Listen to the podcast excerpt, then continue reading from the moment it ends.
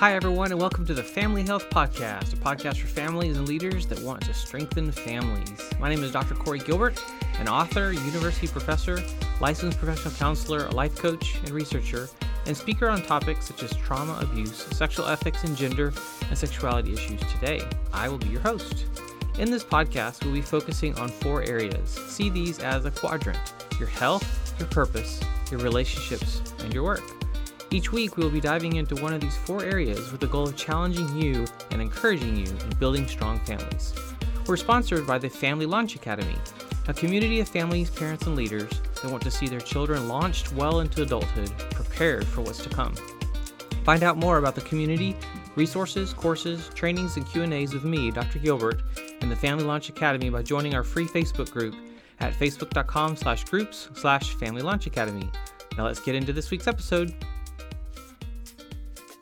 Hey there, this is Dr. Gilbert with the Family Health Podcast, and I had a question for you. What are the things that influence you or the people, and wh- who do you put on a pedestal? Who are your idols? If you think about that for yourself as a parent, I want you to think about the people that your son or your daughter are putting kind of in those place in those places, whether it's music um, icons or, or movies or TV shows or something else. Um, so, also the boundaries that we have around that. I want us to be able to think intentionally how we do this so that we can then have those macro conversations. So, today we're going to look at influence and idols, an excerpt from my book, I Can't Say That, uh, international bestseller on Amazon, or you can buy it at ican'tsaythat.com. As you know, others outside the family can be powerful influences on our children, especially as they enter the teen years. They care more and more about what others think. They look up to others more than they used to and tend to think less of their parents, but this doesn't have to be the case. Children tend to grab onto a role model as they're beginning to think more seriously about what they want to do in the future. Some will feel pressure to stand out while others hope to go by unnoticed. The comparison factor becomes scary looks, talent, status, position, clothing, devices. This is the reality our children live with at school, youth group, and playing on sports teams, bands, and almost anywhere else you can imagine. It is truly inescapable. So, what can we do as parents to be proactive, intentional, and ahead of the curve? My advice continues to come down to our micro conversations on these subjects as we acknowledge the pressures they are facing on a daily basis. We can turn it around and challenge them to think about who they want to look up to. From my observation of families over the past 19 years as a family counselor, there is little intentionality in truly discipling our children, shaping our children and uh, to live and love and be more like Christ.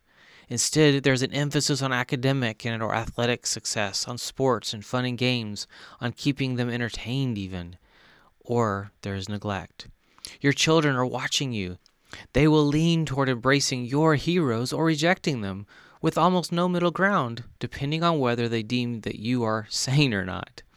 I know this seems crazy and even funny, but they can easily become mini versions of you. They can also just as easily reject everything we stand for as parents and as a family. It is their choice. Key areas that I see influencing this outcome are how we handle stars, whether we have a healthy community, intentionally modeling saying no, and living with boundaries, especially when those boundaries are unpopular. So let's look at stars and idols. The way that we relate to celebrities impacts our children. Each parent should be intentional about what they invest their time and effort in, what they watch, and if we are not careful, who we worship. The culture that we create at home is all they know at first. Are you a groupie to someone? How do you talk about celebrities, sports heroes, singers, and politicians? When does admiring someone for their skill or talent move into idolatry? A key indicator is if we begin choosing games, concerts, and screen time over real face to face interactions. I grew up in Chile, South America, and when my family moved back to the United States, I observed an obsession with sports in the United States that has always felt strange to me. It took me years to be able to see any good in sports at all, since I saw it negatively impacting so many friends and families. I finally saw that there was a crucial difference between some families. There are those that worship a team or a sport and it keeps them from deep, real relationships. And there are families that use sports to further relationships with others by laughing, playing, relaxing, and enjoying time with friends. This is the critical line. How does your relationship with the stars impact your children and family, both in time and in money? How do these impact other relationships when looking at the kind of example you are passing on to your children? What I notice is a lack of community. Why does this matter? Too many of us lack community. Galatians 6 2 reminds us that we must share each other's burdens and in this way obey the law of Christ. I believe that most of us, especially men, do not know what this would look even look like. We attend church, we go to various events, but we are truly friendless. Who are the other adults speaking into your life and into your kids' lives? Men, dads. Do you have a band of brothers? I don't mean a group of buddies you spend time with to the, the, neglect of your family. I mean men you look up to and that you could call on day or night if you were in need. Ladies, moms, do you have relationships that encourage you, lift you up, and are women you could call on if you were in need? When I speak of community, I'm thinking of those people whom you invest in, and they in turn invest in you. You should carefully evaluate the communities that both you and your children are investing in. Think about this an influential teacher or coach can lead a child in a direction opposite that which you would choose for them or they can come alongside you and be a voice your child listens to when they don't want to listen to mom or dad. Which people or groups do you spend the majority of your time with? Some participate in various sports teams, school communities, or clubs. Others are involved in church events or civic groups. Have you thought intentionally through the impact of those relationships on who you are, not to mention the impact on your kids and family? How can you expand or limit as needed those influencing you, your kids, and your family? What needs to change? Is there anyone that you should be careful to limit spending time with because they drag you down and their cynicism weighs on your soul? Is there anyone that you should invest more time with because they are an encouragement and true friend?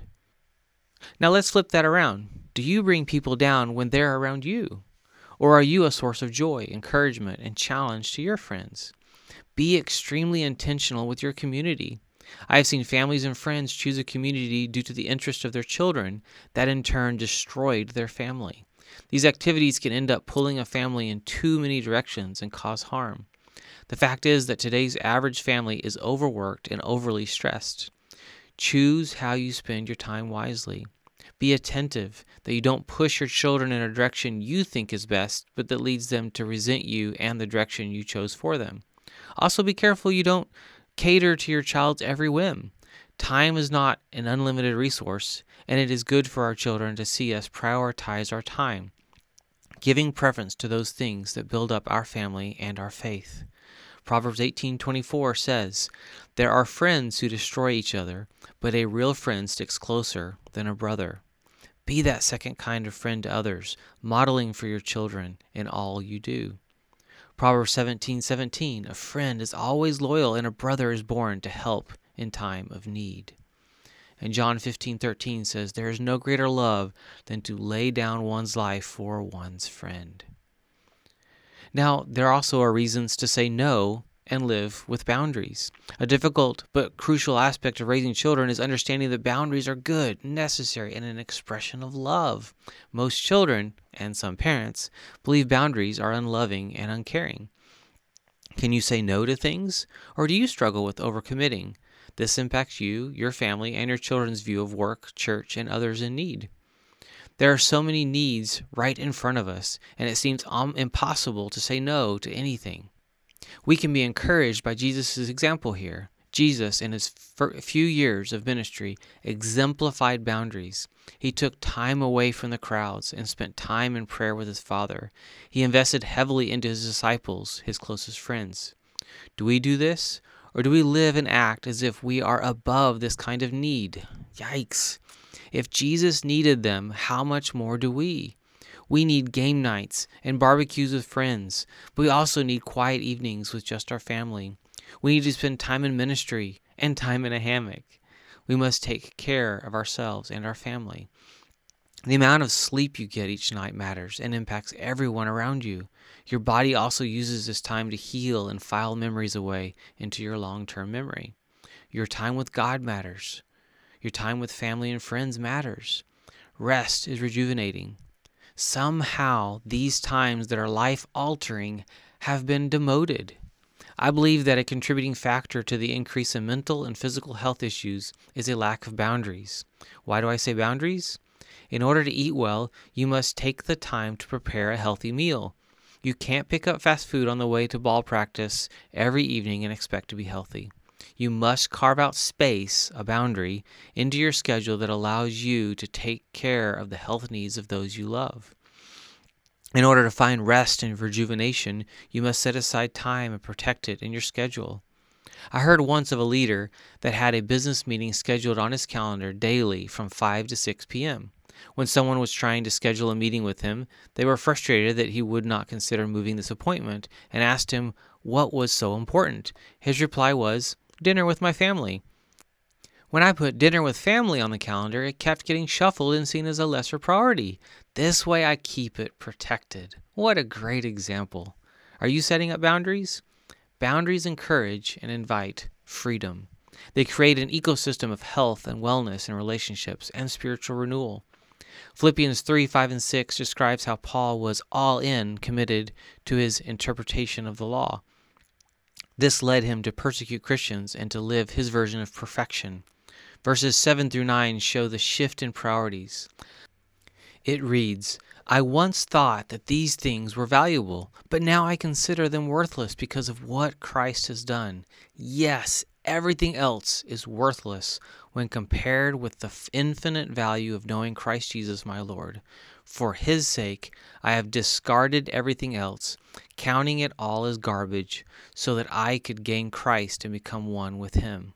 I no longer count on my own righteousness through obeying the law Rather, I become righteous through faith in Christ. We live for Him. Let's help our children choose to do the same. And I hope you, as a parent, will be intentional in helping build in your, your children healthy boundaries um, and that protection, if you will, but it comes from preparation. Thanks for tuning in to the Family Health Podcast. I hope these become valuable resources full of encouragement and challenges as you lead your family well and with confidence, and definitely not alone. Find out more about marriage and family life coaching and consulting at healinglives.com. I want to help you and your family be successful in marriage, love, life, and family. Thank you to our sponsor, the Family Launch Academy. To get your family moving in the right direction quickly, check out our website, healinglives.com, for available options that will serve your family best from counseling and coaching to seminars, online courses, and more, it is an honor to serve.